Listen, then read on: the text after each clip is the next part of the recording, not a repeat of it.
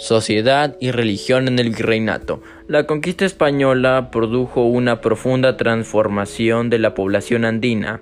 Así se formó una sociedad jerarquizada y estratificada con marcadas y distinciones étnicas, sociales y jurídicas.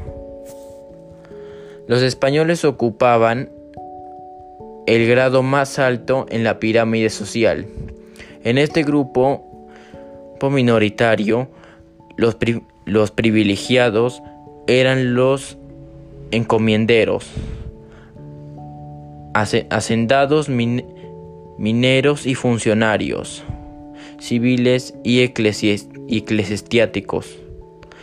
Ah, en este grupo había una distinción entre los españoles venidos de Europa, a quienes se les llamaba peninsulares, o chapetones, y aquellos nacidos en América llamados los criollos.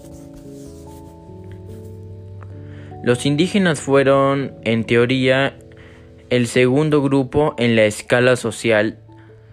La República de los Indios estaba situada ¿ah? inmediatamente después de la República de los, de los Españoles, debido a que eran reconocidos como vasallos y tributarios en la corona.